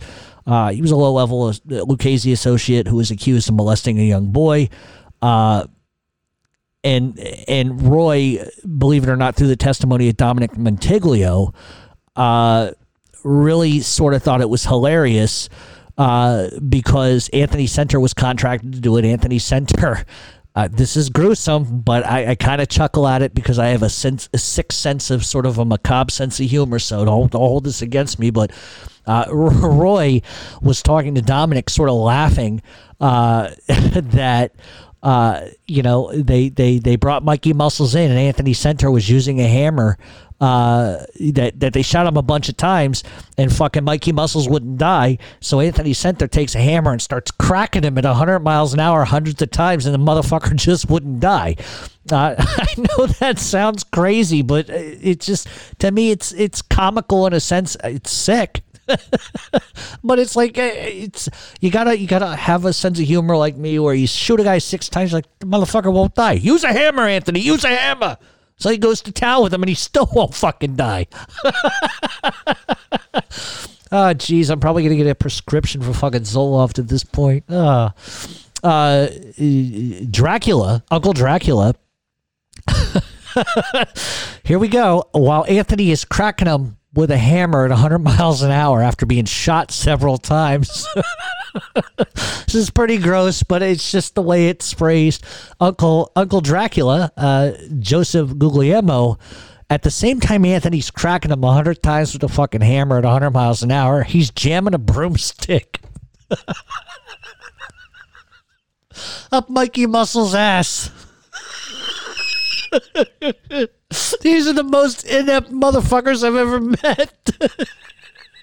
I mean, you shoot him six times, you start cracking him with a hammer.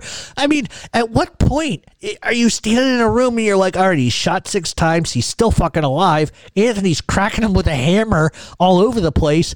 And Dracula, who's standing there probably eating a slice of fucking cheese pizza, says, huh, I'm going to shove a broom up his ass.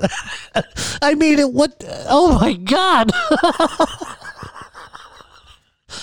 Oh my God. I'm sorry, I shouldn't laugh at this kind of stuff, but it's just the audacity of standing there looking at a guy who's shot six times. You got Anthony over top of him, cracking him with a fucking hammer. He still won't fucking die. And then you just decide, oh, maybe a broomstick up his ass will kill him. I mean, it just shows how fucking inept, oh, God, they were. All right. Uh, Joseph Skirty, 928 1978. This murder was ordered by Roy DeMeo uh, and carried out by Vito Arena and Richie DiNome. Uh, was believed to be he was involved with stealing cars, but he sort of was resistant to doing uh, business with Roy DeMeo. So Vito basically is ordered to kill him. Vito ends up shooting Scorney. Uh, and then fucking here we go again. oh my god! Uh, and then uh, Fre- uh, Richie DiNome ends up while while Vito shooting him proceeds to, to, to beat him to death with a hammer. it was inspired by the Mikey Muscles killing. Oh my god. I'm so sorry. Oh my god. Yeah, you just shoot a guy in the fucking head? Oh my god, what is it with this hammer shit? Jesus Christ. Ugh. Uh, anyway, they end up killing him. They. St- oh my god. They end up stuffing him into a 55 gallon drum and he gets tossed off a fishing pier. Uh, that that killing would earn Vito and Richie full time jobs with Roy DeMeo, uh, but it would also come back to haunt Roy DeMeo because obviously Arena becomes, uh, you know, an informant. Uh, all right. Uh, okay, we talked about those two murders. Uh, we talked about that murder. Talked about that murder. okay, Khalid Dude and Ronald Falcaro uh, they were involved in the in the car business as well, and and basically they were a competitor to Roy's uh, auto theft ring. So when Dowd learns that Roy's operation is going on, he threatens to call the cops, and that's all it took. Uh, and he ends up getting lured to Freddie DiNome's garage under the pretense that Freddie had a couple of cars for sale, and Freddie uh, and Roy used this tactic several times when they wanted to kill somebody, uh, and so they end up doing that. Uh, and they ended up killing Falcaro only because he was a business a, a partner with Dowd. That was pretty much it. Uh, they were shot, then dismembered, and the crew stopped to eat pizza halfway through and hot dogs. oh my god! Uh, so they stopped to eat pizza and hot dogs midway through dismembering. Uh, whoa. Uh, and that was the double murder right after the Eppolito killings. Uh, so Roy technically had killed four people in 11 days.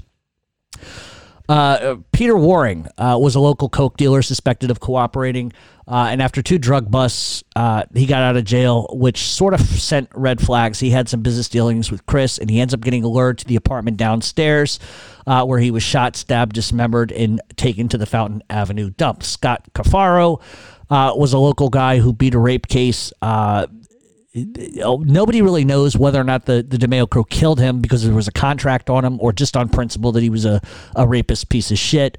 Uh, his bullet riddled body was found uh, on the streets and it obviously sent a message. Uh, you know, uh, it, it, sent word on the streets for a couple things. One, they weren't going to tolerate a rapist, and two, that Roy DeMeo uh, was not going to tolerate anybody's, uh, you know, bullshit. Freddie Tararo, excuse me, Todaro uh, was set up by his nephew to take over his film production business. Todaro was lured to the apartment behind the Gemini under the pretense of Roy having a car for sale. Once inside, he was shot in the head by Roy, then stabbed repeatedly in the heart by Chris. Chris was not only wearing a pair of briefs, so he didn't get blood on his clothes, uh, but Todaro ultimately ends up getting chopped up and disposed of at the Fountain Avenue dump. Uh, probably the reason for this was this was probably a contract killing.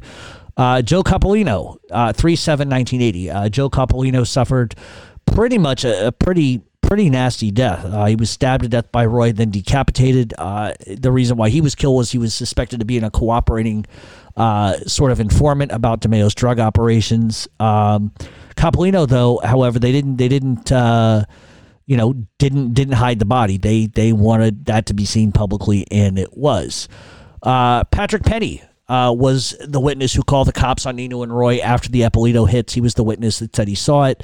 Uh, he also testified in Nino in court, which also resulted in Nino's five 15 year sentence. Uh, Gaggi could have, you know, could have killed uh, Patrick Penny at any time during the trial, uh, but he feared that if he did that, it would create more problems. Uh, so he waited and told Roy he wanted him dead. Uh, detectives had kind of gotten grumblings that Penny could be in some trouble, and they warned him uh, and that he should just get out of town. He didn't. Vito Arena ends up tracking him down, and he tells Roy. Uh, they ended up sort of kind of watching his moves. Uh, and in 512, 1980, Roy Vito and Richie DiNome, uh, that they ended up shooting him dead in the street. And that was the end of that.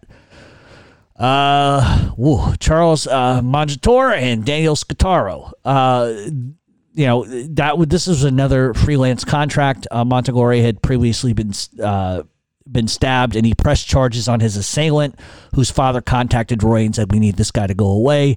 Uh, was warned multiple times not to cooperate with police, but he ended up uh, saying "fuck you," I'll do what I want. Uh, not really truly understanding that people that were going to kill him were not going to fuck around. Uh, he ends up getting lured to a garage of Richie DiNome, uh, where he is shot to death by Roy and Henry Borelli. Uh, Scutaro was simply just a friend of uh, Montegore who who sort of went along for the ride, uh, and they killed him too. Uh, let's see, James Bennett. Bennett, uh, 429 1981, was a cooperating witness who was soon to testify against one of Roy's friends and associates. He would end up getting shot multiple times in the head by two masked men. Obviously, we know those men are Joey uh, and Anthony. Uh, Joe v- uh, Vigiano, 12 4, 12 4 1981. Joseph was in debt to uh, one of Roy's business partners. Uh, he was also uh, sort of uh, dealing in the pornography business, and like so many other of Roy's victims, Vigiano was shot to death and was dismembered. Um, whew, man, this just keeps going on. Let's see. All right. So 1984, Richie DiNome, uh, Fred Seaton, and John Beta. Uh, 2 4 1984. Uh, Richie, obviously, we know is the younger brother of Freddie.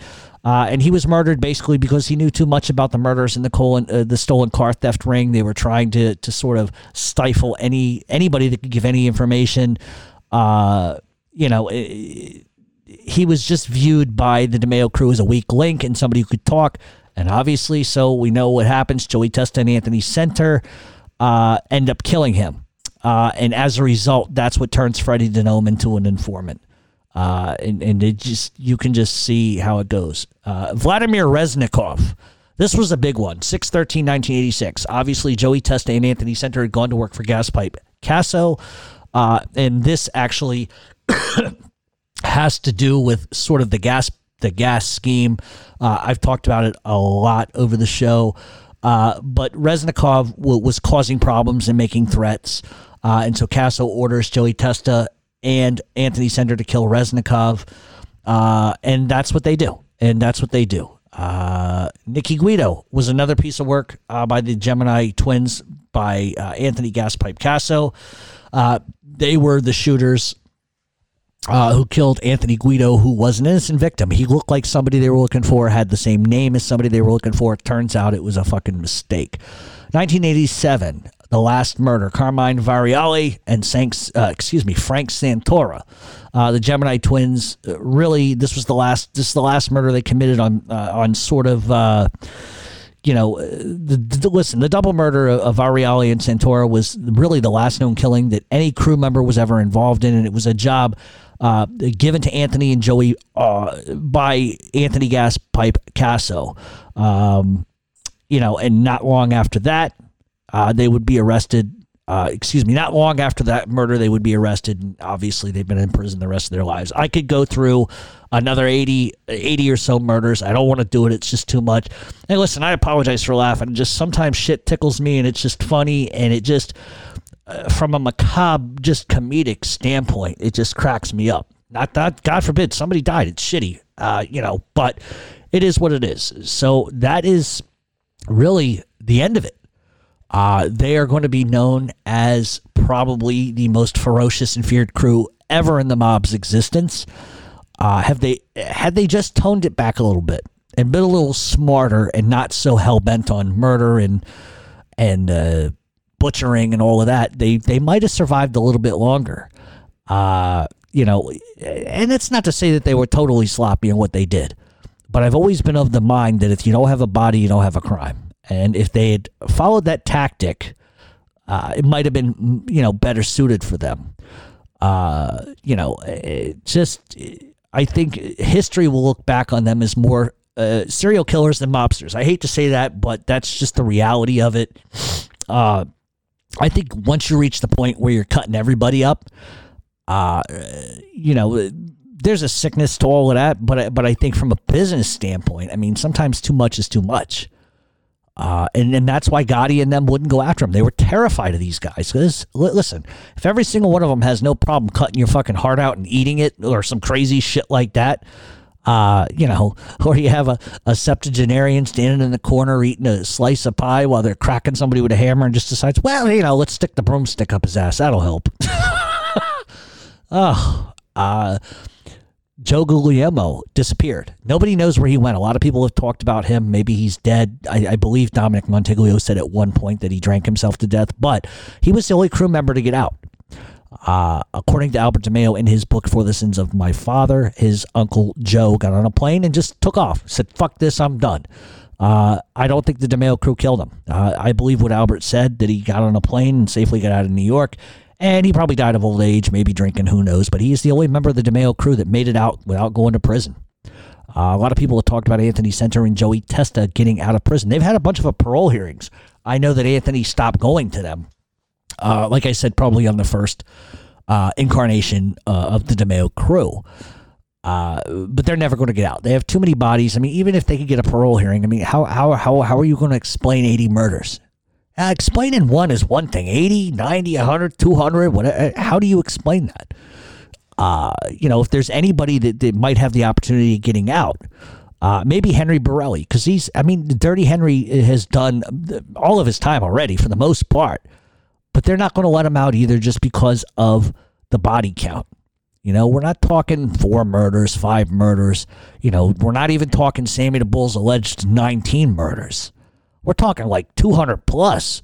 And they just didn't shoot people, as we've discussed on this show. Uh, they had an interesting way of doing stuff. Uh, so none of them guys are ever going to get out. They're never going to get out. Uh, you know, and, and, that's and maybe they shouldn't. Maybe they shouldn't. And and so I know what the thought process is going to be for the listeners. Say, wow, you're not sticking up for them. You're not saying they didn't do it. It's kind of hard not to say they didn't do it in this particular case. You know, if if you if this happened once or whatever, okay, we're talking like 200 plus. It's kind of hard for me to argue.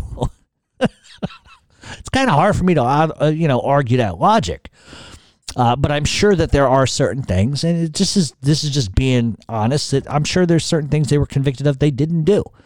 You know, but that's just the reality of it all. Uh, I don't think Dominic Montiglio is the most honest guy in the fucking world, and I've said that from day one. I don't think he told the truth about a whole lot. Uh, I, I, don't think uh, you know Vito Arena was was very honest either. I don't think any informant is. But when you have like a dozen informants that are pointing where the bodies are and, and, they can connect the dots, if you connect the dots for the federal government, that's all they need. That's all they need. So that is the history of the Roy DeMeo crew. Uh, I hope you enjoyed it. Uh, you know, despite my laughter at some stuff, but we will be back all new show next week. We are going to do a massive Q and A. Uh, excuse me. Uh, and you can head over to Facebook and, and look for the post. It'll say Q&A and go. Or you can email us your questions at mobtalkradioshow at gmail.com. That will be next week's show. Uh, and then the following week, we will have a guest on to talk about Sammy the Bull, the Gravano. Uh, so I wanted to thank everybody for listening in. I hope you got some entertainment out of me laughing. I'm going to go to hell for that one. Anyway, have a great week, everybody. We'll see you next week uh, right here uh, same uh, same time, same channel. I was gonna say same bat time, same bat channel, but I'll tell you how much of a fucking dork I am. Anyway, all that being said, everybody have a great great week, and we will be back next week on an all new episode of Mob Talk Radio.